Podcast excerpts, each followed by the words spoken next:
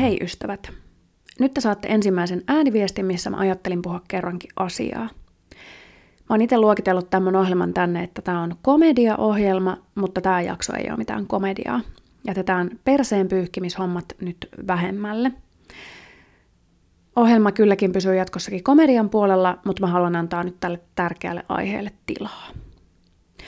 Mä haluan puhua teille nyt raiskauksista, raiskaajien puolustajista, mun omista nuoruuden kokemuksista ja sitä olemattomasta seksuaalikasvatuksesta, mitä moni meistä mun ikäisistä on saanut. Lisäksi mä haluan puhua mun huonoista kokemuksista TV-alalla, kuinka esimerkiksi kaksi miestä on mua kohdellut ja toinen on muun muassa käynyt muhun käsiksi. Ja silti, silti niitäkin vaan puolustellaan ja ne on päässyt niin koiraveräjästä. Mä puhuin viikonloppuna mun Instagramiin siitä, että miten mua oksettaa, siis akimanniset ja kumppanit, jotka puolustaa raiskaajia. Tämä on todella järkyttävää ja tämä koskettaa mua kyllä ihan henkilökohtaisella tasolla, koska minutkin on raiskattu, eikä jää pelkästään yhteen kertaan. Mutta on raiskattu sekä alaikäisenä että ihan aikuisena parisuhteessa. Pääasiassa nämä tapahtumat on tapahtunut niin, että mä oon herännyt siihen, että mua pannaan. Ja mä haluaisin muistuttaa, että tämä ei ole ok edes parisuhteessa. Jos toinen nukkuu, niin se, että sä herätät toisen sillä, että sä panet sitä. Aki Manninen on ilmeisesti saanut siis puhelimen vaimonsa takavarikosta, koska hän vasta nyt otti kantaa tähän Severi Lahtinen keissiin. Jos et tiedä, mistä mä puhun, niin Severi Lahtinen on siis Jypin pelaaja ja aivan hirveän mukava kaveri kuulemma. Hän on nyt sitten kuitenkin raiskannut hänelle ennestään tutun naisen, panemalla häntä, kun tämä nainen on ollut sammunut. Ja tämä Lahtinen on nyt tuomittu tästä kahden vuoden vankeustuomioon. No Aki Manninen, oikeinkin tuttu raiskaajien puolustaja, on nyt sitten avannut sanasen arkkunsa jälleen. Mun mielestä tämä on ensinnäkin todella surullista, että Aki Manninen jolla on siis oma pieni tytär, puolustaa raiskaajia. Ja mä mietin, että muuttuskohan Akin mieli, jos hänen tytär kokisi joskus jotain samaa. Vai olisiko tämä hänenkin tytär sitten ihan samalla tavalla tyrkkyakka, joka haluaa vain pettää poikaystävänsä. Aki on siis ottanut kantaa hänen somessa, että tämä ei mene oikein että tämä on kuulemma niin nähty keissi, jossa varatut naiset lähtee jääkiekkoilijoiden mukaan ja sit syytetään raiskauksesta. Eli Severi Lahtinen on siis yrittänyt itse selitellä tätä hommaa niin, että he on yhteisymmärryksessä harrastaneet seksiä, jonka jälkeen tämä nainen on tullut katuma päälle kesken seksin, koska hänellä on poikaystävä. Ja sen jälkeen hän on yrittänyt syyttää Severiä raiskaamisesta. Jos olet yhtään tähän keissiin sen paremmin tutustunut, niin tämä nainen on muun muassa soittanut hätäkeskukseen keskellä yötä ja mennyt seksuaalirikostutkimuksiin heti aamusta. Toki voi olla, että on 0,5 prosentin, tämä oli nyt ihan oma keksimä prosentuaalinen mahdollisuus, mutta että on varmaan mahdollisuus, että tässä maailmassa joskus joku nainen on keksinyt tällaisia asioita, mutta kannattaa perehtyä esimerkiksi tähän keissiin paremmin, niin ei jää epäilystäkään, että tämä olisi keksitty homma.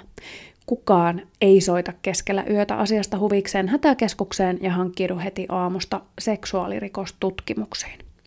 Näissä Akimannisen ja vastaavien sovinistien puolustuksissa on sinänsä erikoinen ristiriita, nimittäin jos raiskaaja on valkoinen, mukava heteromies, niin ei. Se ei voi olla ras- raiskaaja, vaan uhri on keksinyt kaiken. Mutta mitä nämä manniset ja kumppanit sanoo, jos raiskaaja on maahanmuuttaja? Nämähän uskoo useasti vasta siinä kohtaa, että se raiskaus on tapahtunut, kun se tekijä on ollut maahanmuuttaja. Ja tähän on muuten by the way rasismia. No mä kerran mun Instagramissa, että minutkin on raiskattu ja lähes jokainen mun ystävä. Ja mä oon valitettavasti tajunnut tämän asian vasta todella kauan aikaa myöhemmin. Mä oon tajunnut tämän vasta siinä kohtaa, kun mä oon aikuisena lukenut uutisia siitä, kuinka joku on tuomittu raiskauksesta niin, että se on siis pannut sammunutta naista. Ja mä oon tajunnut vasta sen jälkeen, että tämä on tapahtunut mulle monta kertaa. Ja mun nuoruudessa raiskaaminen on selitetty näin, että varokaa pimeällä tummia miehiä, jotka voi yllättää pusikoista. Tai varokaa epäilyttäviä pakettiautoja, jonne joku voi teidät väkisin vetää. Toki näinkin voi käydä, että joku voi vetää sut pakettiautoon tai tulla yllättäen sieltä pusikosta. Mutta kyllähän fakta on se, että se raiskaaja, se on usein tuttu ihminen. Se voi olla ex-kumppani, se voi olla nykyinen kumppani, se voi olla joku tuttu mies, vaikka perhetuttu. Ja mä sain näihin mun instastoreihin satoja viestejä naisilta, missä naiset kertoi, että nämä mun kokemukset kuulostaa valitettavan tutulta. Että näin on tapahtunut myös mulle ja mun kavereille, että meidät on raiskattu nuoruudessa, esimerkiksi jonkun tutun toimesta siellä kotibileissä, minne on sitten sammunut ja sitten herännyt siihen, että joku panee, eli raiskaa. Ja lähes jokaisessa näistä viesteistä, mitä mä sain, toistui se sama lause. Mä en tajunnut silloin nuorempana, että mut raiskattiin, vaan mä oon tajunnut sen vasta 20 vuotta myöhemmin. Tosimani sanoi myös, että silloin nuoruudessa niille kokemuksille saatettiin jopa vähän naureskella, että öhö, öhö, arvaa mitä mulle kävi eilen. Tai sitten niissä tilanteissa on saattanut myös syyttää itseään. Että no mitäs mä annoin ymmärtää, mutta en ymmärtä, ymmärtänyt antaa. Tai miksi mä menin sinne kotibileisiin, miksi mä join liikaa, miksi mä sammuin. Ja tässä herääkin kysymys, että jos me ollaan oltu tuolloin alaikäisenä, sen ikäisiä, että me ei olla tajuttu, että se luokkakaverin päällekarkaus on raiskaus, mutta me ollaan silloin jo sisäistetty tämä naisviha, että me ollaan kuitenkin osattu syy, syyllistää asiasta itseämme. Eli syyllistetty itseä, että mun vikahan tämä oli, kun mä sammuin tai pistin sen liian lyhyen hameen päälle. Ja moni näistä, jotka lähetti mulle viikonloppuna viestiä, niin osa heistä on tiedostanut jo silloin nuorena, että mulle tehtiin jotain, mitä ei olisi saanut tehdä. Ja suurin osa heistä sanoi, että ei kuitenkaan uskaltanut kertoa meille vanhemmille, koska oli varma, että tästä olisi syytetty vain sanomalla, että mitäs joit liikaa. Ja valitettavasti useampi ihminen sanoi myös, että he ovat tästä asiasta omille vanhemmille kertonut, ja lopputulos on ollut se, että hänelle, eli uhrille, on suututtu, on saatu kotiarestia, koska ollaan oltu alaikäisiä, ja syyllistetty siitä, että mitä sammuit. Tämä on aivan järkyttävää. Mä toivon, että tänä päivänä meillä on aivan erilainen keskusteluyhteys omiin lapsiin, ja me oltaisiin herätty siihen, että uhri ei ole syyllinen. Mun tarkoitus ei ole nyt heittää bussin alle mun omia vanhempia, vaan mä haluan antaa teille vertaistukea. Mun vanhemmat on fiksuja ja sivistyneitä ihmisiä, mutta he on kuitenkin sen ajan tuotoksia, ja mä en ole saanut esimerkiksi kotona mitään seksuaalikasvatusta. Mä en ole puhunut mun vanhempien kanssa nuoruudessa menkoista, enkä mistään, mikä liittyy seksiin. Mulle ei ole kehotettu käyttämään ehkäisyä, eikä mulle ole kerrottu, että raiskaamista on todella monen tasosta. Että raiskaus ei ole pelkästään se, että joku vetää sut sinne pakettiautoon ja raiskaa, vaan raiskaamista on myös se, että se sun luokkakaveri tekee sulle semmoisia asioita, mitä sä et halua. Se sun luokkakaveri, ketä sä luulit, että on turvallinen ihminen sulle. Ja olit sä hereillä tai nukkumassa. Mulla on itsellä valitettavan paljon näitä kokemuksia ja myös jokaisella mun ystävällä. Ja tosiaan viestit, mitä mä näiltä naisilta sain, niin niissä toistuu kaikissa se, että mullekin on käynyt näin ja kaikille mun kavereille. Joten mun mielestä nyt olisi hyvä, jos nämä miehet heräisivät siihen todellisuuteen, että tämä on enemmänkin sääntö kuin poikkeus, että tämmöistä on tapahtunut naisille, ja tätä tekee myös ne mukavat severilahtiset ja kumppanit. Mulla on kaksi aika identtistä kokemusta, jossa mä oon kotibileissä ja mä oon herännyt siihen, että joku panee mua. Nämä molemmat on tapahtunut mulle silloin, kun mä oon ollut alaikäinen. Toisella kerralla tämä poika, siis huom poika, oli mun tuttu. Ja toisessa tapauksessa tämä poika kautta mies, hän oli luultavasti jo täysikäinen, oli sellainen henkilö, joka oli siellä kotibileissä ollut sen illan, mutta mä en tuntenut häntä, enkä mä tiennyt edes hänen nimeään. Näissä molemmissa tapauksissa mä oon mennyt nukkumaan ja herännyt siihen, että he on pannut mua. Lisäksi mulla on sellainen kokemus, että silloin kun mä olin 14-vuotias, niin mulla ja mun kavereilla oli Rovaniemellä kaksi sellaista miespuoleista kaveria, kenen kanssa me vietettiin aikaa. Me käytiin heidän kanssa muun muassa paljon rukalla laskemassa ja ryyppäilemässä, ja sitten me ryyppäiltiin tämän toisen miehen asunnolla Rovaniemellä. Me oltiin tosiaan 13-15-vuotiaita, ja nämä miehet oli silloin kaksikymppisiä. No se, missä ollaan mun mielestä menty vikaan mun omien vanhempien kasvatuksen kohdalla, on se, että miksi mun vanhemmat on päästänyt mut rukalle tai minne vaan, siis miesten kanssa, jotka tulee mua autolla kotoa hakemaan. Nämä miehet on siis tullut esimerkiksi perjantaina hakemaan mua kotoa, ja mä oon avoimesti sanonut, että pojat tulee mua nyt hakemaan, ja mun vanhemmat on ollut, että okei, pidä hauskaa.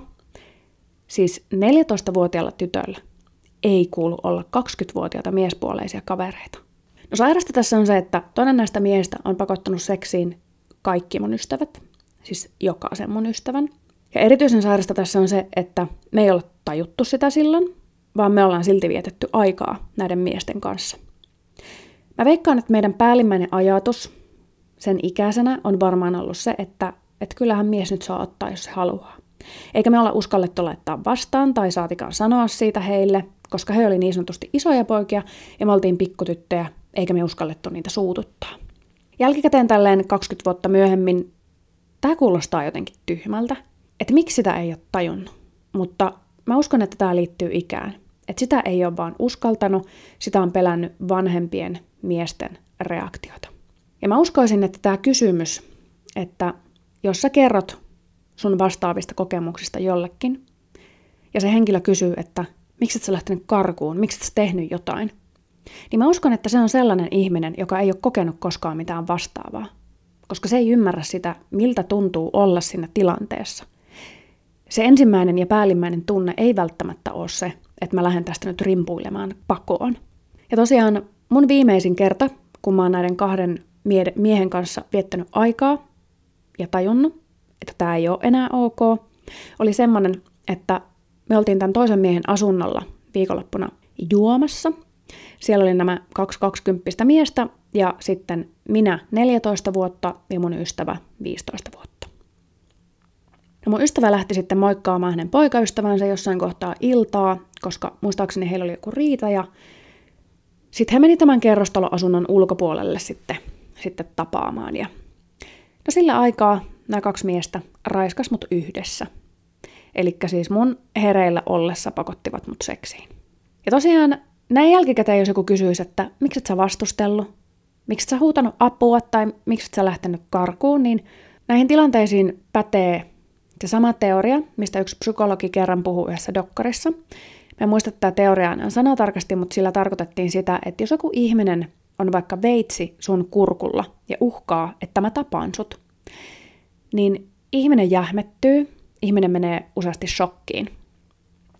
Ensimmäinen reaktio ei välttämättä todellakaan ole se, että lähdenpäs tässä huutamaan apua tai yritänpäs päästä pakoon, vaan sä saatat alistua sille tilanteelle. Ja tämä täysin sama teoria liittyy myös raiskaamiseen. Ihminen ei välttämättä rimpuloi tai huuda apua, koska se voi olla esimerkiksi shokissa. No, tämä tilanne meni sitten niin, että tämän miehen asunto oli kerrostalon ensimmäisessä kerroksessa, jossa hänellä oli oma piha. Ja se asunto oli sisäänkäynti myös asunnon terassilta. Ja tämä mun ystävä lähti tosiaan pois sieltä asunnolta tapaamaan sitä poikaystävänsä ja jätti sen terassin oven auki niin, että hän pääsee sinne asuntoon takaisin. Jossain kohtaa sitten mun ystävä tuli tosiaan sinne asuntoon takaisin ja huuteli, että Lauraa, missä sä oot, koska meitä ei näkynyt sinne olohuoneessa. Siinä kohtaa, kun nämä miehet tajus, että se mun ystävä tuli sinne takaisin, kesken kaiken, ne työnsi mut sinne peiton alle ja sanoi, että nyt sä imet munaa ja pidä turpas kiinni.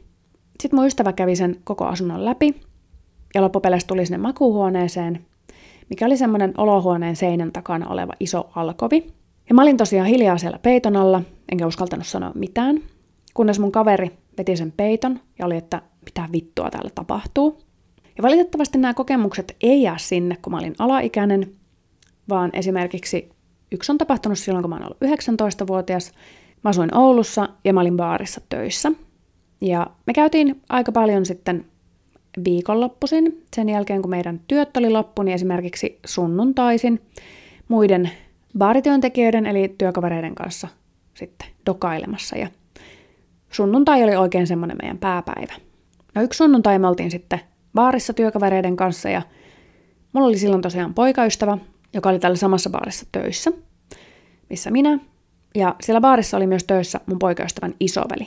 No mun poikaystävä lähti sitten armeijaan. Sitten jossain kohtaa sinne meidän baariin tuli uusi työntekijä, joka muutti sinne Ouluun Tampereelta. No mun poikaystävä ehti kuitenkin olla tämän uuden työntekijän kanssa ihan jonkin aikaa siinä, siinä työkavereina ja tutustua. Ja jossain kohtaa mun poikaystävä lähti sitten armeijaan ja oli sen armeijan takia sitten tekemättä siellä baarissa, että et ollut siellä töissä. Ja tämä uusi työntekijä, joka sieltä Tampereelta muutti, niin hän oikein eli ja hengitti tätä baariskeneä. Hän oli tämmöinen flööraaja, eli tällainen baarimikko, joka heittelee näitä pulloja. Ja hän sitten tosi nopeasti sai itselleen paljon kavereita, koska hei, hän oli mukava jätkä. No sitten yksi sunnuntai tosiaan me lähdettiin baariin ja mun poikaystävä oli sitten lähtenyt takaisin sinä päivänä armeijaan. Niin mä olin juonut sitten niin paljon, että mulla ei enää oikein jalat kantanut ja mä muistan, että mä lähdin sieltä baarista ulos ja hoipertelin, hoipertelin siinä baarin edustalla ja sitten mun työkaveri tuli ja sanoi jotain, että, että hän voi saattaa mut kotiin. Ja mulla ei käynyt mielessäkään, että tässä voisi olla mitään sellaista, että hän esimerkiksi vaikka yrittäisi iskeä mua.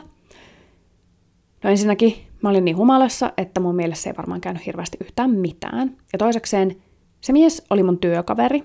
Hän oli myös mun poikaystävän työkaveri ja hän varsin hyvin tiesi, että me seurustellaan. No sitten hän saattoi mut kotiin joka oli siis mun ja mun poikaystävän yhteinen koti.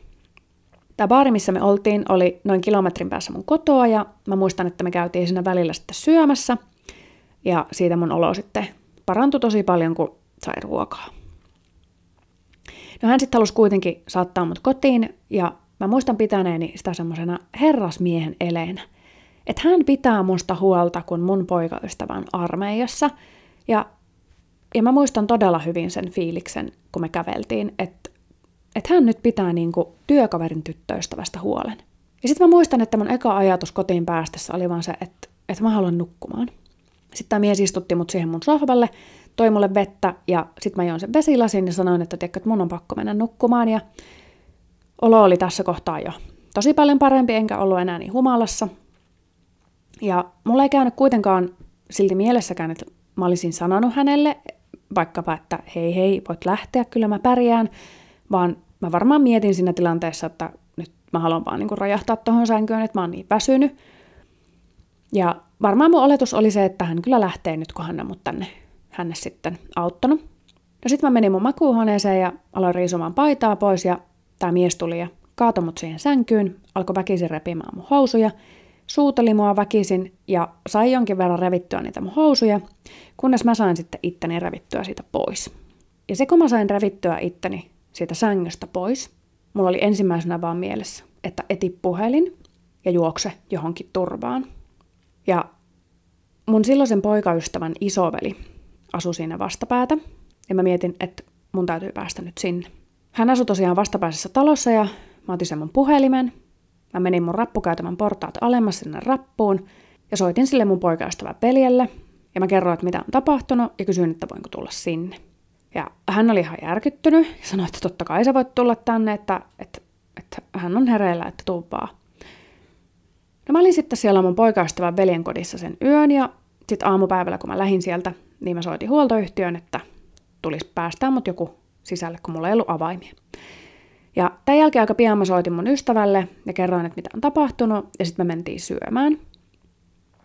Ja sieltä syömästä mä soitin sitten puhelimen kaiutin päällä sille miehelle, niin että mun ystävä kuuli kaiken, mitä tämä mies sanoi. Ja mä en vieläkään ymmärrä, että miksi mä en ole 19-vuotiaana tajunnut tehdä tästä rikosilmoitusta, vaan miksi mä oon yrittänyt selvitellä tätä asiaa hänen kanssaan. Hänhän ei toki minua raiskannut, mutta hän yritti. No joka tapauksessa me oltiin sillä lounaalla ja mä puhuin kaiutin päällä niin, että mun ystävä kuuli kaiken, mitä mä sen miehen kanssa puhuin. Ja tämä mies myönsi sen puhelimessa kaiken, mitä hän on tehnyt. Hän pahoitteli sitä ja yritti laittaa kaiken tämän kännin piikkiin. Ja sehän on ihan sama, tekeekö ihminen tällaista selvinpäin tai kännissä, niin se ei ole yhtään sen hyväksyttävämpää. Ja toisekseen Sitten kun tätä asiaa lähdettiin selvittämään, niin tämä mies ei ensinnäkään ole voinut olla kovin humalassa, koska hän oli täällä Oulussa töissä sekä siellä baarissa, missä minä olin töissä, että lisäksi sellaisessa cocktailbaarissa. Ja kyseisenä iltana hän oli ollut siellä cocktailbaarissa töissä niin, että hän oli työvuoron päätteeksi tullut sinne baariin, missä mä olin, ja hän ei ollut ollut siellä kuin ihan hetken aikaa, kunnes tapahtui se, että hän näki, että mä lähdin sieltä pois ja hän lähti mua taluttamaan sieltä. No tämä tilanne meni sitten niin, että kaikki miehet tässä Oulun baariskenessä usko tätä miestä, ja he rupesivat kiusaamaan mua ja uhkailemaan mua, että jos mä en lopeta näiden juorujen levittämistä tästä heidän kaverista, niin he tekee kaikkensa, että mulla ei ole kohta enää työpaikkaa. Ja nämä miehet oli kaikki mua vanhempia ja se oikeasti pelotti mua. Ja tämä juttu meni siis niin, että kaikki nämä miehet oli ottanut tämän jätkän puhutteluun, että mitä vittua sä oot tehnyt Lauralle, jonka jälkeen tämä jätkä oli mennyt paniikkiin, se on kieltänyt kaiken ja loppupeleissä tämä kääntyi niin, että mua alettiin uhkailemaan. Että jos mä vielä puhun tästä asiasta, niin he tekee kaikkensa, että mulla ei kohta enää töitä. Ja mä olin tosiaan itse siellä baarissa töissä perjantaisin ja lauantaisin, ja suurin osa näistä mun työkaverin läheisimmistä ystävistä oli siellä cocktailbaarissa töissä. Ja se meni tyyliin yhdeltä yöllä kiinni, ja ne työntekijät tuli sitten useasti sen baarin, cocktailbaarin sulkemisen jälkeen sinne meidän niin kuin isompaan yökerhoon. Ei siis töihin, vaan juhlimaan. Ja nämä miehet tuli siis systemaattisesti kiusaamaan mua siihen tiskille, missä mä olin baarimikkona, huorittelemaan ja nöyryyttämään mua kaikkien asiakkaiden edessä. Et näin jälleen kerran uhri oli syyllinen. Ja mä oon puhunut tästä tapahtuneesta tosi useasti mun läheisille ystäville, mutta yhden mun ystävän kanssa mä en ole tästä koskaan puhunut. Hän asui kanssa Oulussa siihen aikaan ja tietää myöskin tämän, tämän miehen. Ja nyt viikonloppuna sitten, kun mä puhuin tästä aiheesta mun Instagramissa ja avasin tätä silleen lyhyesti siellä, niin mun ystävä sitten kysyi, että, että kuka se mies oli. Ja sitten kun mä sanoin tälle mun ystävälle sen miehen nimen, niin mun ystävän vastaus oli, että, että hyi helvetti, hänestä voinkin hyvinkin uskoa tuommoista. Ja sitten mun oli pakko sanoa mun ystävälle, että että et saanko korjata, että et hei sä et voi sanoa noin, koska sanomalla juurikin noin, sä kylvät sitä narratiivia, että hei, mukavat miehet ei voi raiskata, ja niistä ei voi semmoisia juttuja kukaan uskoa, mutta että tästä henkilöstä sen voi uskoa, koska hän oli ehkä naisten silmissä vähän semmoinen limainen ja ylimielinen tyyppi. Et ei. Ei näin. Oli se mies kuinka ihana ja mukava ja lojaali kaikkien kaveri, niin se voi olla samaan aikaan myös raiskaaja. Ja se, että miten useasti tämä on tapahtunut mulle ja mun ystäville ja viestien perusteella, myös teille ja teidän ystäville, niin herää ensinnäkin kysymys, että, että nimenomaan, onko tämä enemmän yleistä, että kaikille naisille on käynyt näin, kuin että ei olisi käynyt. Ja mua oksettaa nähdä tämmöisiä otsikoita, missä perheen isä puolustaa raiskaajia. Siis oikeasti, yksikään raiskaajia puolustava mies ei ole turvallinen läheinen kenellekään naiselle. Ja muutamien mun seuraajien kanssa me puhuttiin siitä, että varmasti osa näistä meidän järkyttävistä kokemuksista olisi voinut jäädä tapahtumatta, jos me oltaisiin saatu siihen aikaan kunnon seksuaalikasvatus kotoa. Ja mä en nyt halua yleistää, etteikö kukaan olisi semmoista saanut, mutta ainakin mun kaveriporukassa, niin eipä semmoista ole hirveästi kukaan saanut. Et kotona ei ole puhuttu menkoista, ei siitä, että pitää käyttää ehkäisyä, ei mistään. Ei ole puhuttu mistään muusta kuin niistä pusikosta hyökkäävistä ja pakettiauton repivistä miehistä. Ja se, mitä mä aion tehdä toisin mun omien lapsien kanssa, niin mä aion ensinnäkin opettaa sen, että jos jotain tämmöistä ikinä tapahtuu mun lapsille, niin sen kanssa ei pidä jäädä yksin, vaan siitä täytyy todellakin kertoa. Mutta ensisijaisen tärkeää on tietysti se, että se lapsi tai se nuori tunnistaa, että mikä on raiskaus, koska selkeästi minun ikäisillä ihmisillä on ollut joku niin vääristynyt käsitys siitä, että se, että se luokkakaveri raiskaa, niin ei se ole raiskaus. Et raiskaus ei ole vaan se, että joku tulee sieltä pusikosta, vaan raiskaamista on myös se, että joku kajoaa tai yrittää kajota suhun silloin, kun sä et sitä halua. Ja mä toivon, että jokainen, joka tämän kuuntelee, niin jos sulla on lapsia tai jos sä tuut saamaan lapsia, niin että me opetetaan meidän lapsille nämä rajat. Että jokainen meidän lapsi tietää, että missä menee se raja sille, että mitä sä et tee muille ja mitä muut ei saa tehdä sulle. Ihan sama, olitko sä hereillä tai sammonut, niin se ei oikeuta ketään ottamaan sua väkisin, että sä nyt olet sattumoisin minihamessa sammonut johonkin. Ja mä muistan, että silloin kun mulle nämä asiat on tapahtunut, niin mä muistan, että varmaan yksi syy, miksi mä en ole kertonut näistä mun vanhemmille, on se, että, että mä oon jo silloin osannut syyllistää näistä itseäni. Mä oon miettinyt, että no mitäs mä nyt menin johonkin epämääräisiin kotibileisiin, missä on jotain mun, mua vanhempia poikia ja no mitäs sammoin.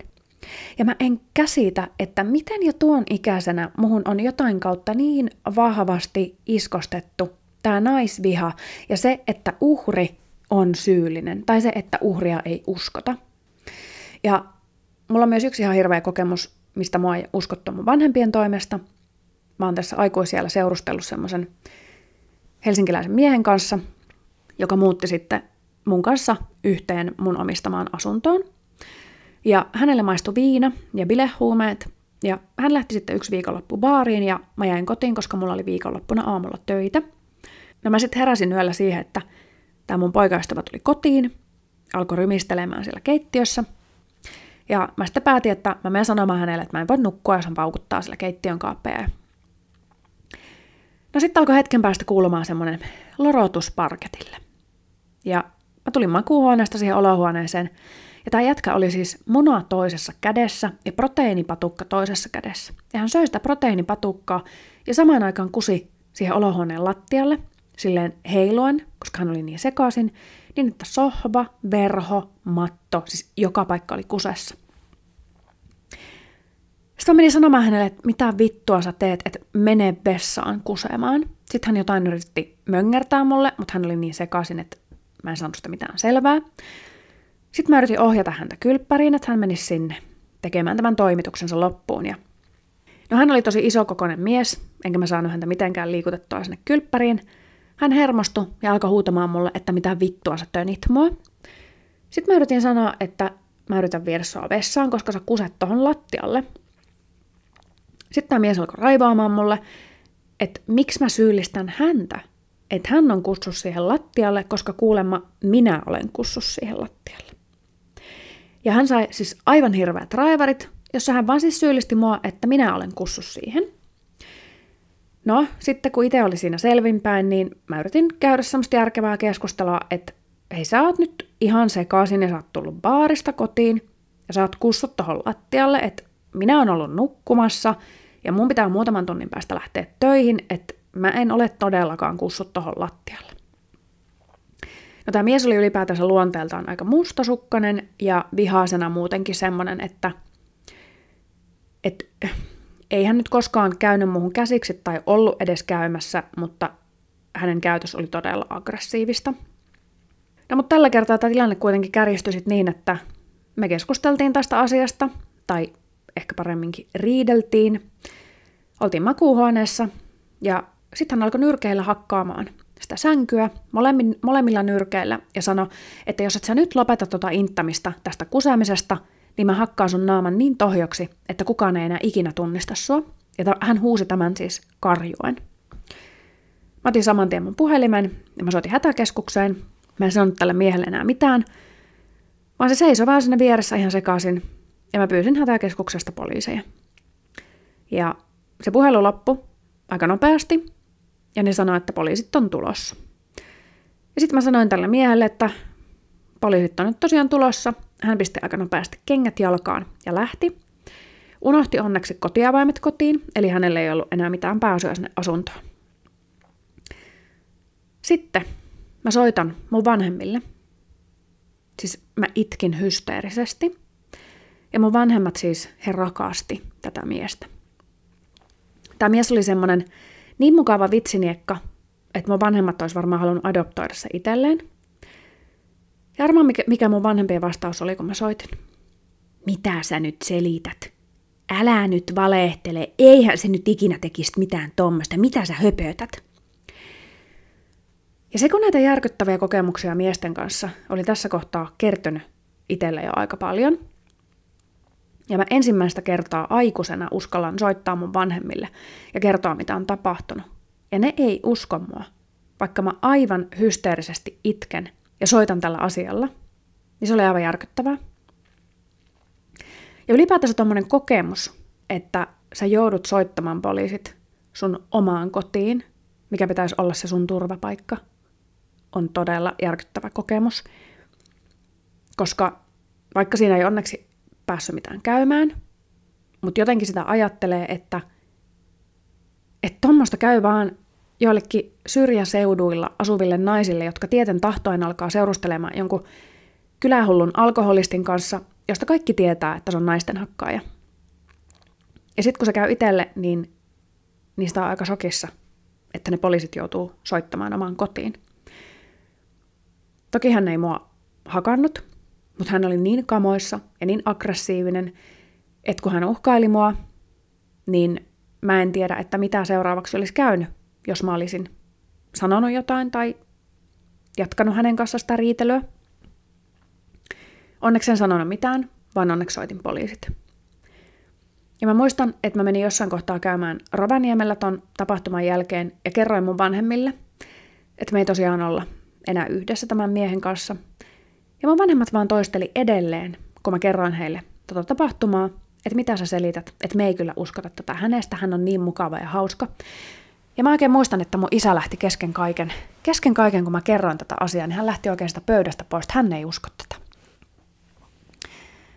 Ja tosiaan niin kuin aikaisemminkin sanoin, mun tarkoitus ei ole tässä heittää bussin alle mun omia vanhempia, vaan tämä tuntuu olevan myös hyvin yleistä näissä viesteissä, mitä mä naisilta sain, että mikäli tämmöisiä järkyttäviä kokemuksia on käynyt, niin niitä ei usko edes omat vanhemmat. Varsinkaan, jos tekijä on joku heille tuttu, josta nämä vanhemmat tykkää, ja pahimmassa tapauksessa sä saat uhrina syyt niskoille, että vanhemmat on esimerkiksi sanonut, että no mitäs sammut tai mitäs pukeuduit noin paljastaviin vaatteisiin. Ja mä sain esimerkiksi täällä Instagramissa paljon sellaisia viestejä, että aika moni nainen on kokenut seksuaalista häirintää, esimerkiksi vanhemmilta perhetutuilta. Ja kun tästä asiasta on vanhemmille menty kertomaan, niin asialle ei olla tehty mitään, että sen miehen kanssa ollaan edelleen tekemisissä, ja mitään ei ole tehty. Asia ollaan vaan vähätelty, että no se nyt oli vaan päissään. Ja joo, meidän vanhemmat on sen aikansa tuotoksia. Ja tämä liittyy varmasti paljon myös siihen, että aika harvalla ehkä meidän vanhemmilla, meidän vanhempien ikäisillä ihmisillä on kovinkaan hyviä keskustelutaitoja, että näin vaikeista asioista ei osata puhua ja ne ehkä helposti lakastaan maton alle ja niitä vähätellään. Mutta seuraavaksi mä haluaisin puhua teille muutamista mun kokemuksista työelämästä. Tämä ei enää liity raiskaamiseen, vaan tämä liittyy nimenomaan siihen, että miten meidän yhteiskunnassa miehet saa käyttäytyä ihan miten ne haluaa. Niiden käyttäytymiset painetaan aivan villasella ja edelleen uhri on aina syyllinen. Ja miten esimerkiksi alalla, missä mä työskentelen, niin esimerkiksi niitä kius- työpaikkakiusaajiakin vaan puolustellaan. Että oli se mies mitä vaan epäoikeudenmukaista tekemässä, niin aina löytyy niitä vitun raukkoja, jotka niitä puolustaa. Aivan niin kuin tässä Aki Manninen keississä, että hän puolustelee tosiaan raiskaajaa. Mä oon siis työskennellyt TV-elokuva-alalla lavastusosastolla viimeistä kahdeksan vuotta, ja, ja, tota, ja mä voisin puhua ikuisuuden meidän alan ongelmallisuudesta, tai oikeastaan tehdä vaikka oman podcastin koko aiheesta, mutta nyt kun mä oon ollut jonkin aikaa pois työelämästä ja jotenkin päässyt vähän etäältä miettimään kaikkia niitä mun kokemuksia työelämässä, niin mä en usko, että mä enää haluan palata mun työhön. Nämä kaksi kokemusta, mitä mä teille kerron, niin tässä ei ole vielä kaikki, mitä mä oon alalla kokenut. Alalla tapahtuu siis niin paljon kaikkea sellaista, mitä kenenkään ei pitäisi työpaikalla joutua kohtaamaan. Ja jos ei lasketa mukaan tätä kaikkea ongelmallisuutta, mikä tähän alaan liittyy, niin mä haluaisin tehdä tätä työtä koko loppuelämän. Tämä on ainoa työ, missä mä oikeasti näen itseni loppuelämän. Mutta luultavasti suurin osa, joka tätä kuuntelee, ei ymmärrä, miten tämä ala toimii, niin mä yritän puhua silleen hyvin selkokielellä, ilman mitään alan jargonia. Ja musta tuntuu, että tässä kun on ottanut nyt etäisyyttä työelämään äitiyslomalla, niin mä oon myös vihdoin löytänyt sen jonkun itsekunnioituksen jostain vitun syvältä perseen syövereistä, että mä en jaksa enää fanittaa tätä alaa, jossa asiat on lähtökohtaisesti jokaisella osa-alueella päin vittua, ja kaiken lisäksi tämä kaiken maailman paskakäytös hyväksytään tietyiltä ihmisiltä, ja musta tuntuu, että eritoten miehiltä. Nyt mä haluan kertoa teille pari esimerkkiä. Mä olin mun uran alkuvaiheessa tekemässä yhtä reality-ohjelmaa. Mä en siis normaalisti tee realitya, vaan draaman puolella. Ja me tehtiin tosi tosi pienellä porukalla sellaista ohjelmaa, tämä miesohjaaja, joka oli muistaakseni myös sen formaatin kehittäjä, siis inhos mua. Inhos mua päivästä yksi lähtien. Se ei koskaan käynyt mulle selväksi, että minkä takia, mutta hän oli siis niin ilkeä ja inhottava mua kohtaan ekasta päivästä lähtien, kun me sanottiin käsipäivää. Ja mä en ollut häntä koskaan aikaisemmin edes tavannut, joten ei, ei mitään hajua, mikä, mikä tämän taustalla oli. Ja jos et sä alalla ja sä et tiedä, minkä kokoisia nämä tuotantoryhmät on, missä me työskennellään, niin jos ei lasketa näyttelijöitä, että mietitään vaan sitä tuotantoryhmää, niin jossain perussarjassa meitä on ehkä, ehkä 50. Mutta tämä reality oli tekemässä mun lisäksi viisi ihmistä, eli siis todella kahden markan budjetilla tehty homma. Ja tämä ohjaaja siis käyttäytyi todella vittumaisesti mua kohtaan päivästä yksi lähtien. Tämä ohjelma oli sellainen, että siinä järjestettiin ihmisille yllätyksiä, ja mä olin se, joka toteutti ne yllätykset – lavasti ja, lavasti ja rekvisitoine. Ja, ja tota, lisäksi mä olin suunnittelemassa niitä yllätyksiä. Ja tällä miesohjaajalla oli todella tarkka visio siitä, mitä se haluaa, että niissä yllätyksissä on tai mitä niissä tapahtuu, mutta se ei suostunut kertomaan niitä visioita mulle. Hän kertoi ne visiot ja toiveet aina kuvauspäivänä, just ennen kuin me oltiin alkamassa kuvaamaan. Hän ei esimerkiksi suostunut kertaakaan palaveraamaan mun kanssa näistä hänen toiveistaan ennen kuvauksia. Ja siis pohjustuksena, että jos ohjaajalla on toiveita, niin niistä palaveerataan ja, tai vaikkapa lähetellään sähköpostia ennen kuvauksia. Eikä oleteta, että esimerkiksi minä tai kukaan muu oltaisi mitään ajatuksenlukijoita. No hän tosiaan teki töitä paljon etänä, että mä en häntä nähnyt tässä suunnitteluvaiheessa, että lähinnä kuvauksissa. Ja hän ei kertaakaan, siis huom, kertaakaan vastannut mulle puhelimeen, kun mä yritin kysellä näitä hänen toiveitaan, ei vastannut tekstiviesteihin, ei sähköposteihin, ei mihinkään. Eli mulla ei ollut muuta vaihtoehtoa kuin toteuttaa niitä yllätyksiä sen mukaan, mitä mä luin niistä jakson kuluista käsikirjoituksesta, ja toteuttaa ne oman vision mukaan. Ja mulla oli koko sen tuotannon sellainen tunne, että tämän ohjaajan elämän tehtävä siinä tuotannossa oli yrittää kiusata mut hengiltä. Tämä ja moni muu tuotanto, missä mä oon ollut, on ollut oikeasti aika traumaattisia ja semmoisia, että – että varmaan mun niin kuin, käsitys jo normaalista työpaikasta on jo varmaan aika vääristynyt. Tai ylipäätänsä siitä, että, että miten miehet saa kohdella naisia, mitä tulee näihin mun vapaa-ajan tapahtumiin. Ja esimerkiksi me mentiin kuvaamaan yhtä jaksoa sitten Itä-Helsinkiin semmoisille rantakallioille, jonne pääsee sitten vaan metsän kautta. Tämä on semmoinen ulkoilualue, jossa sun pitää jättää auto aika kauas ennen kuin sä tosiaan oot siellä metsässä ja siellä kallioilla.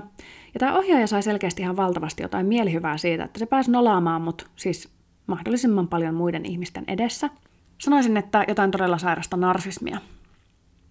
Ja me oltiin kuvaamassa tosiaan yhtä tämmöistä yllätystä siellä yllätyspaikalla, missä me oltiin. Ja sieltä kävelymatka autolle oli about 5-10 minuuttia ehkä jos aivan täysillä olisi juossut, niin ehkä neljässä minuutissa olisi saattanut autolle päästä.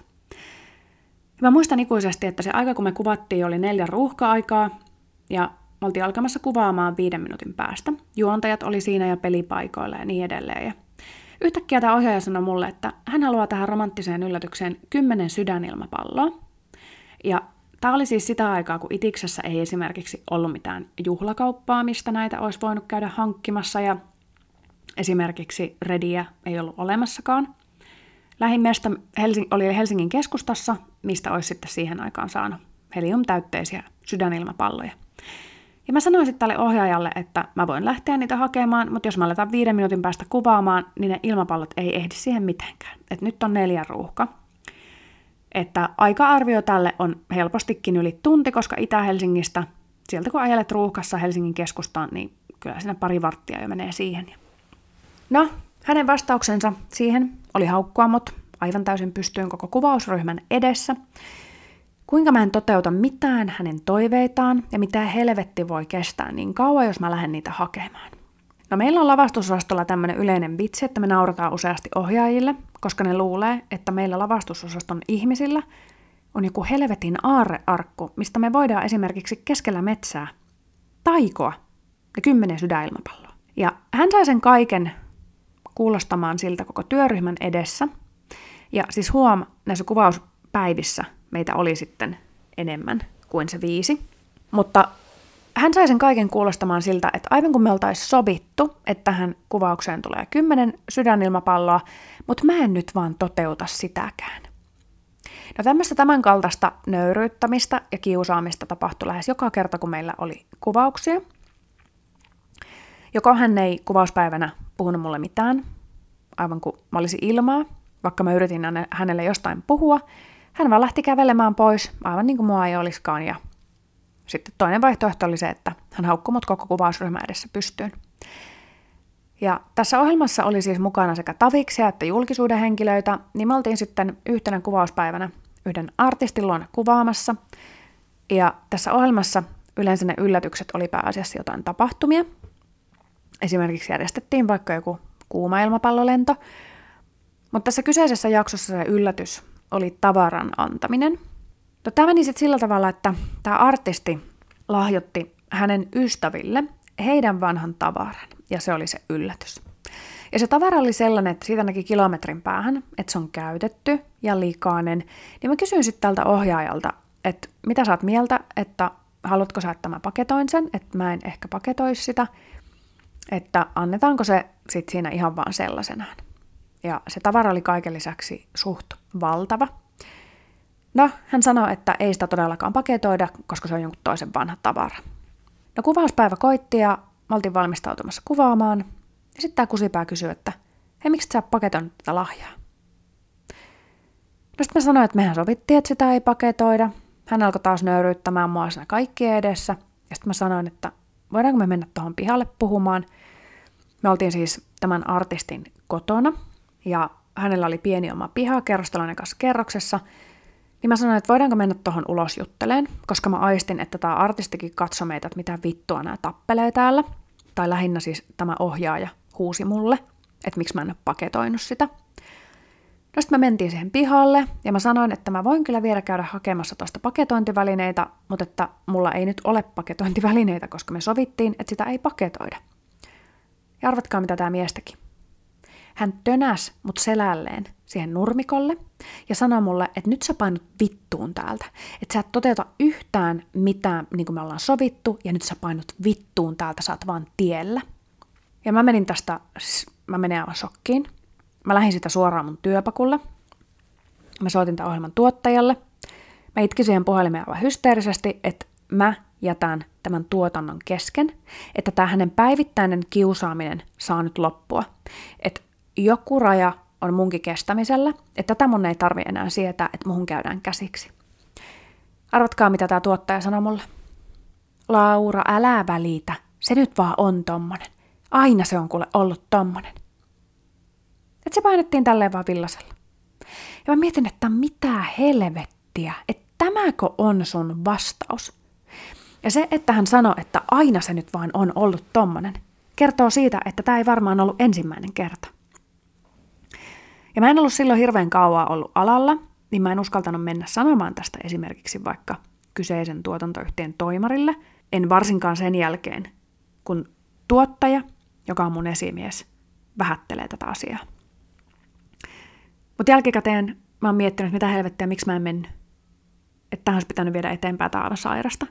Ja tämä varmaan liittyy paljon siihen, että miksi mä en myöskään mennyt tästä asiasta sanomaan, koska meidän alalla kun me työskennellään friikkuna, niin ensimmäiset vuodet menee aivan kieliruskeena tuolla painaessa, että saa jalkaa oven väliin ja sitä vaan hyväksyy kaiken paskan, mitä, mitä eteen tulee. Ja mieti, jos sä olisit vaikka Nordeassa töissä ja sun työkaveri tuuppaissut kumoon. Sanottaisiko siellä, että hei, älä välitä, aina se on ollut tommonen, että se vähän naisia tuuppaa kumoon. Tuskinpa, vaan se saisi potkut. Mutta TV-alalla Kato, annetaan kaikkien kukkien kukkia ja käyttäytyä ihan miten haluaa, koska se nyt vaan on tommonen. Ja meidän alalla työskentelee todella isoja persoonia, ja musta tuntuu, että näillä isoilla persoonilla, jotka on vaikkapa semmoisissa työtehtävissä, kuten ohjaaja kautta tuottaja, niin he saa käyttäytyä ihan miten ne haluaa, koska he on niin isossa ja tärkeässä asemassa. Et, et kato, hei, miten me alalla pärjättäisiin ilman heidän osaamista, jos heille pitäisi antaa potkut. Niin kato, ollaan me muut mieluummin sitten vaan turpa kiinni ja koitetaan vaan kestää. No sitten yksi toinen järkyttävä kokemus on sellainen, tämä on ehkä vaikea selittää, koska, koska hän kiusasi mua siis pitkin työpäivää koko ajan, mutta siinä ei tapahtunut mitään tällaista, että hän olisi käynyt muuhun käsiksi, vaan hän vaan huusi mulle ja kiusasi mua siis joka ikisen työpäivän. Me tehtiin siis sellaista minisarjaa aika pienellä porukalla, ja jos et saa alalla, niin mä joudun nyt selittämään tämän ehkä vähän pitkäveteisesti, koska jos mä kerron vaan, että mitä tässä tapahtuu, niin ihmiset, jotka ei alalla, ei ymmärtäisi, koska, koska te ette tiedä, että mitä näissä työtehtävissä esimerkiksi kuuluu tehdä. Mutta me tehtiin tämmöistä minisarjaa, ja sitten meillä oli tuotantoyhtiön tiloissa semmoinen yhteinen tila, missä jokainen tuotannon työntekijä teki sitten ennen kuvauksia semmoista esisuunnittelua tähän ohjelmaan. Ja Mä olin sitten tekemässä tätä ohjelmaa yhden lavastajan kanssa kahdestaan niin, että me suunniteltiin se ohjelman lavasteet kahdestaan ja toteutettiin se. Ja sitten kun meillä oli kuvaukset, niin mä olin sitten tällaisessa kuvausrekvin roolissa. Kuvausrekvi on se tyyppi, joka antaa kaikki rekvisiitat näyttelijöille. Siis kaikki, mitä sä näet, että näyttelijät käsittelee, niin kuvausrekvi antaa ne niille jokaisen kohtaukseen ja esimerkiksi opettaa vaikka, että miten niitä asioita käytetään. Lisäksi tämä kuvausrekvi pitää huolen siitä, että ohjelmaan ei tule klaffivirheitä, eli tällaisia jatkumavirheitä, koska ohjelmat kuvataan siis selkokielellä sanottuna niin, että, että kohtaukset kuvataan aivan sekaisin. Me saatetaan nyt kuvata vaikka ykkösjakson kohtaus 5 ja seuraavaksi me kuvataan nelosjakson kohtaus 3, joten kuvausrekvi pitää tämmöisistä jatkumoista huolta, että sitten jos me kuvataankin viikon päästä sen ykkösjakson kutoskohtaus, niin se pitää huolen siitä, että jos vaikka ähm, siinä istutaan kahvipöydän ääressä, niin kaikki ne tavarat on siinä kahvipöydällä identtisesti, miten ne oli siinä ykkösjakson vitoskohtauksessa ja jatkuen sitten siihen kutoskohtaukseen. Kaikki varmaan ymmärsi. Sitten kun me kuvataan näitä kohtauksia, niin nehän ei onnistu ensimmäisellä otolla, vaan me otetaan monta ottoa. Ja jos vaikka kohtauksessa näyttelijä kantaa laatikon huoneen toiselle puolelle ja alkaa kaivaa sieltä tavaroita, niin sitten kun otetaan uusi otto, niin se kuvausrekvi käy viemässä sen laatikon takaisin sinne niin sanottuun aloituspaikkaan. Ja meillä oli sitten apulaisohjaajana tämmöinen todella nuori kaveri, ja huom, yleensä apulaisohjaajan pestissä ei ole kovin nuoria tyyppejä, vaan yleensä siihen pestiin noustaan sitten kun sä oot kerännyt tarpeeksi työkokemusta kakkos- ja kolmos apparina. Ja tämä nuori kundi oli varmaan suhteilla saanut sen homman, koska hänen isä on myös alalla. Ja mä huomasin, että tämä kundi on tosi kokematon, koska tämä tuotantopäällikkö opetti hänelle siinä esisuunnitteluvaiheessa koko ajan jotain tosi tosi perusasioita. Ja sivusta mä kuuntelin ja mä mietin, että, että onpa erikoista, että tuommoinen näin kokematon on otettu tähän, mutta sitten se paljastui mulle myöhemmin, että hänen isä on alalla. No mä en esisuunnitteluvaiheessa hirveästi puhunut tämän kundin kanssa mitään, eli tämän apulaisohjaajan kanssa, mutta hän ihan neutraalisti moikkasi mua aina toimistolla. Ja sitten kun me alettiin kuvaamaan, niin tästä apulaisohjaajasta kuoriutui semmoinen hirviö, että hän siis alisti mua koko tuotannon, hän esti mua tekemästä mun työtehtäviä ja hän nöyryytti mua koko tuotannon edessä jatkuvasti. Hyvinkin samantyyppistä käytöstä, mitä tällä ohjaajalla, että joku tällainen nautinto saa, että et jotain sellaista nautintoa he sai molemmat siitä, että he otti itselleen tästä tuotannosta jonkun kohteen, jota nöyryyttää. Ja tämä nuori apulaisohjaaja oli semmoinen todella skrode ja pitkä kaveri, ja hän siis sen koko tuotannon huusi suoraan päin mun naamaan 10 sentin etäisyydeltä, että sinä et vittu mene settiin. Mä en siis käytännössä pystynyt tekemään mun työtehtäviä. Eli setti on siis se kuvauspaikka, missä nyt kuvataan. Eli siis ottojen välillä mä yritin mennä tekemään tällaisen riisettauksen, eli juurikin se, mistä mä äsken nyt kerroin, eli viemään sen laatikon sinne paikkaan A takaisin, niin hän ei antanut mun mennä vaan hän fyysisesti esti mun menemisen, eli hän siis esti mua tekemästä mun työtä. Ja meillähän on TV-ohjelmissa jokaisella sama päämäärä, eli saada se elokuva tai TV-ohjelma purkkiin. Niin mä en oikein käsitä, että mitä tämä hänen käytös oli, Mä epäilen, että se oli jotain hänen omaa epävarmuutta, jota hän päätti sitten purkaa kokeneempaan naiseen alistamalla ja huutamalla. Ja siis jokainen päivä oli aivan hirveä. Siis aivan hirveä. Mä en suostu tämän ihmisen kanssa enää ikinä samaan tilaan. Loppupeleissä tämä meni niin, että näyttelijät hermostu siitä, että miksi he joutuu tekemään tämän riisettauksen. Ja sitten he meni sanomaan tästä ohjaajalle. Ohjaaja suuttu. Ohjaaja piti mulle puhuttelun, että miksi mä en tee mun töitä, että täällä menee nyt hommat vähän päin vittua. Sitten yhtenä päivänä mä sain tälle apulaisohjaajalle aivan hirveät raivarit, kun hän oli siis koko kuvausjakson aikana. Hän ei ollut kertaakaan siis puhunut mulle. Ei kertaakaan, vaan joka ikinen kerta, kun mä puhuin hänelle, hän alkoi suorilta huutamaan. Siis huutamaan, niin kuin joku vitun aggressiivinen eläin. Se oli siis, se oli niin järkyttävää, miten se kohteli mua, että se oli aivan järkyttävää. Ja mä sitten kerrankin pääsin sinne settiin. Helvetti tekemään niitä mun töitä, koska me oltiin kaikki sen rakennuksen sisällä, missä me kuvattiin, niin lounaalla. Ja sitten me alettiin seuraavaksi kuvaamaan ulkona. Niin mä menin hyvissä ajoin kesken lounaan sitten valmistelemaan juttuja sinne pihalle. Ja sitten pikkuhiljaa työryhmä alkoi kerääntymään siihen pihalle. Ja tämä apulaisohjaaja sai mulle ihan vitun hirveät raivarit taas. Olin siellä tekemässä siis mun töitä. Hän tuli siis nenä kiinni mun nenään huutamaan, että mikä sun aika-arvio on tälle vitun räpeltelylle. Ja mä olin tässä kohtaa siis tosiaan kattonut tätä hänen kusipäästä käytöstä aivan liikaa, joka vitun ikinen päivä. Ja kun tää oli tosiaan mennyt siihen, että kun hän ei päästänyt, hän ei siis fyysisesti päästänyt mua sinne settiin, niin tämä ohjaaja raivostui tästä aivan täysin. Ja sitten siinä puhuttelussa, kun tämä ohjaaja tuli mua puhuttelemaan, niin Mä yritin selittää, että tämä apulaisohjaaja ei päästä mua tänne settiin, että etkö sä näe ja kuule, miten se puhuu mulle, miten se estää mua tekemästä mun töitä.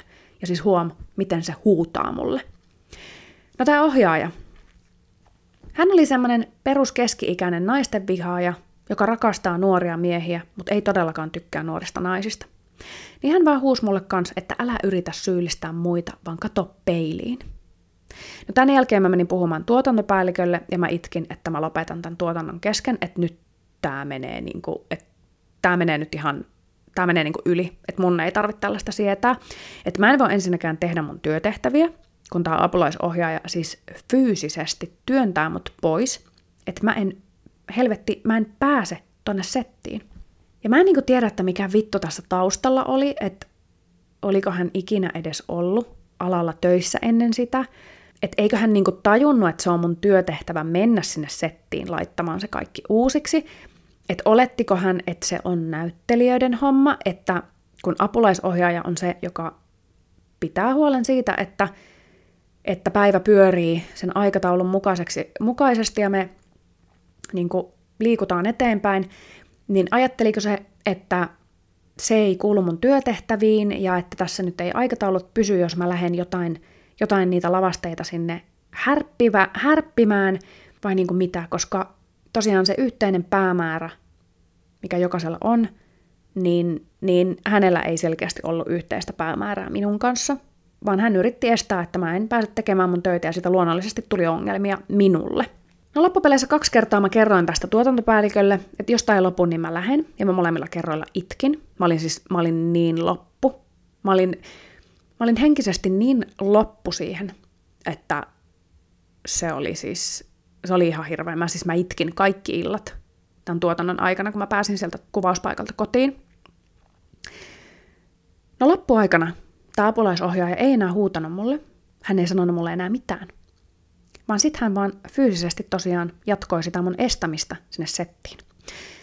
Me kuvattiin tätä ohjelmaa siis yhden taloyhtiön kerhotiloissa, ja se oli niin pieni se kerhotila ja niin ahdas, että sinne settiin ei niin sanotusti voinut mitä kautta tahansa vaan mennä, joten tästä syystä se apulaisohjaaja pystyi siis fyysisesti estämään sen mun pääsyn sinne. Ja huom, hän oli siis kolme kertaa mun kokonen, ja mä oikeasti pelkäsin häntä. Hän oli niin vitun aggressiivinen mua kohtaan. Ja miksi? En tiedä. Ja tässä on esimerkiksi kaksi miestä, kenen kanssa mä en suostu enää ikinä tekemään töitä. En koskaan. Ja arva mikä tässä on surullisinta. Facebookissa on semmoinen ryhmä kuin TV-friikuille töitä. Tämä ryhmä on sellainen, jossa on mun alan ihmisiä, mitä mä sanoisin, varmaan 15 000. Tämä ryhmän idea on se, että siellä voi ilmoittaa itsestään, että hei, olen lavastaja ja etsin töitä tuolle ja tuolle ajalle, tai sitten siellä saatetaan etsiä vaikka, että etsitään puomittajaa tälle ajalle. No kun tämä järkyttävä tuotanto päättyi, meillä oli sitten kaiken lisäksi tämän tuotantopäällikön kanssa vielä semmoinen debriefing-keskustelu, missä mä puhuin hänelle ja sitten tälle ohjelman myös tuottajalle näistä tapahtuneista, että he oikeasti ymmärsi sen, että tämä oli aivan todella järkyttävä, järkyttävä kokemus mulle ja mä oon oikeasti itkenyt kotona joka ikinen ilta, kun mä oon tullut töistä kotiin. Ja kun tämä ohjelma päättyi, niin tämä apulaisohjaaja laittoi sitten tämmöisen työnhakuilmoituksen sinne TV-friikulle töitäryhmään, jonne hän kirjoitti, että apulaisohjaaja etsii töitä ja olen vapaana näinä ja näinä aikoina. Voitteko kuvitella, että tämä tuotantopäällikkö, joka tiesi varsin hyvin, miten hän on mua kohdellut sinne ohjelmassa, hän suositteli tätä apulaisohjaajaa siellä ryhmässä. Täällä ryhmässä on siis semmoinen kulttuuri, että jos vaikka mä menisin kirjoittamaan sinne, että hei, apulaislavastaja etsii töitä, niin sitten kaikki semmoiset ihmiset, jotka on mun kanssa tehnyt töitä tai ketkä on mun läheisiä kavereita, niin sitten sinä aina kirjoitellaan, että joo, suosittelen todellakin Lauraa. Niin voitteko kuvitella, että tämä vitun raukka tuotantopäällikkö oikeasti sitä toista raukkaa meni vielä suosittelemaan siellä. Eli jälleen kerran, miehet saa toimia ihan miten ne haluaa, ja niitä silti oikein, oikein suositellaan eteenpäin. Tämä on, niinku, tää on, tää on ihan helvetin raukkamaista. Ja mä huomasin muuten, että tämä jälkimmäinen, eli tämä apulaisohjaaja, istui yhden somevaikuttajan vieressä tässä ihan lähiaikoina lätkämatsissa. Siis mä todella toivon, että hän ei ole hänen poikaystävä. Koska jos joku oikeasti kusipää kohtelee naisia töissä noin, niin tuskin on kovin ihana luonne myöskään vapaa-ajalla. Ja se, miksi mä halusin tähän samaan puhua myös näistä mun kokemuksista työpaikalla, on se, että musta tuntuu, että tämä maailma vaan toimii niin, että miehet saa käyttäytyä ihan miten ne haluaa, oli se sitten vapaa-ajalla siellä kotibileissä tai työpaikalla, eikä ne joudu siitä mihinkään vastuuseen. Vaan sitten nimenomaan nämä kanssamiehet oikein tulee suosittelemaan niitä eteenpäin tai on puolustamassa näitä raiskaajia. Ja valitettavasti näitä minun ja muiden naisten kokemuksia ei saa enää tehdyksi. Mutta mä toivon, että me kaikki pidettäisiin huolta siitä, että me kasvatetaan meidän lapset niin, että ne ei tee mitään tämmöistä kenellekään. Ja tällaisia asioita ei tule myöskään meidän lapsille tapahtumaan. Ja voitaisiko myös työpaikalla herätä siihen, että vittu yksikään ihminen ei ole oikeutettu kohtelemaan toisia ihmisiä näin, oli se sitten missä asemassa vaan. Ja mä voin luvata, että jos mä enää koskaan näen, että esimerkiksi nämä kaksi kusipää miestä kommentoi työnhakutoivossa sinne TV-friikulle töitä ryhmään, niitä voitte olla varmoja. Että tämä mun hyssyttely ja näiden kusipäiden suojelu loppuu nyt. Mä nimittäin aion kommentoida niihin heidän päivityksiin niin, että kaikki ne 15 000 alan ihmistä näkee. Ja mä kerron totuuden, kuinka ihania työkavereita ne on ja kuinka heitä ei todellakaan pidä palkata enää ikinä.